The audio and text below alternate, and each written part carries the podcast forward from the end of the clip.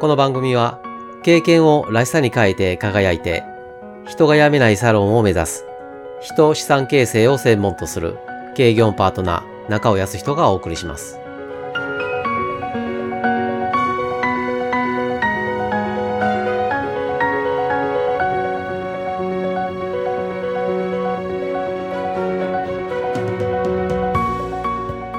サロンの戦略を立てる時の落とし穴は今ないものを求めることです。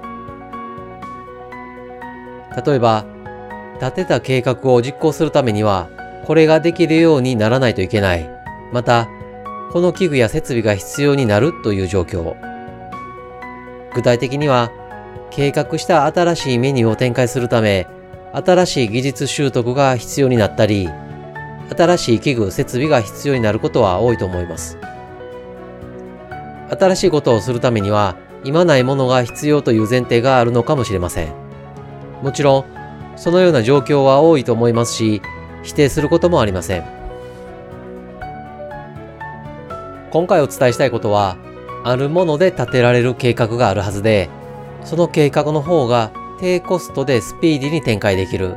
そして結果が早く出るということです。計画は大きく2つに分けられます。あるもので展開できる計画。ないものを揃えて展開する計画。前者は早期に展開でき短期に結果が出ます。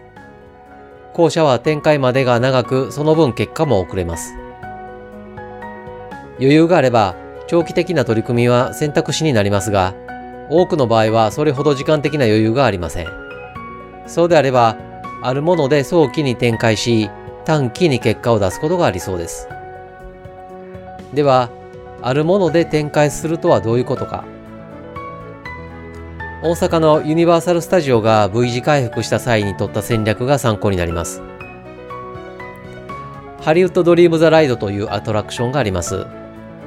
すでに人気のあったジェットコースターです。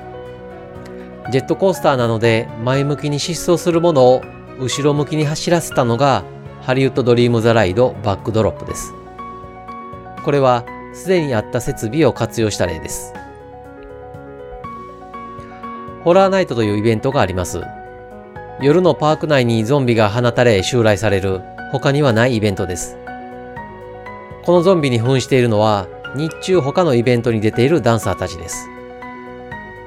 これもすでに存在する人という資産を活用した例です。人気のハリポッターエリアは本物の世界に入ったような没入感がありますが、これはもともといた美術スタッフのスキルの高さが発揮されたものです。これもすでに存在する技術を活用した例です。これら3つの戦略は全てもともとあったものを活用し計画しているので、早期に展開し短期に結果が出ました。同じようにサロンにも必ず計画に活用できる資産、リソースがあります。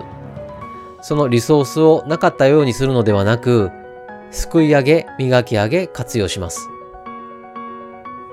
変わらず来てくださるお客様がいらっしゃるということは、サロンに魅力があるからです。その魅力の源を手繰り寄せてください。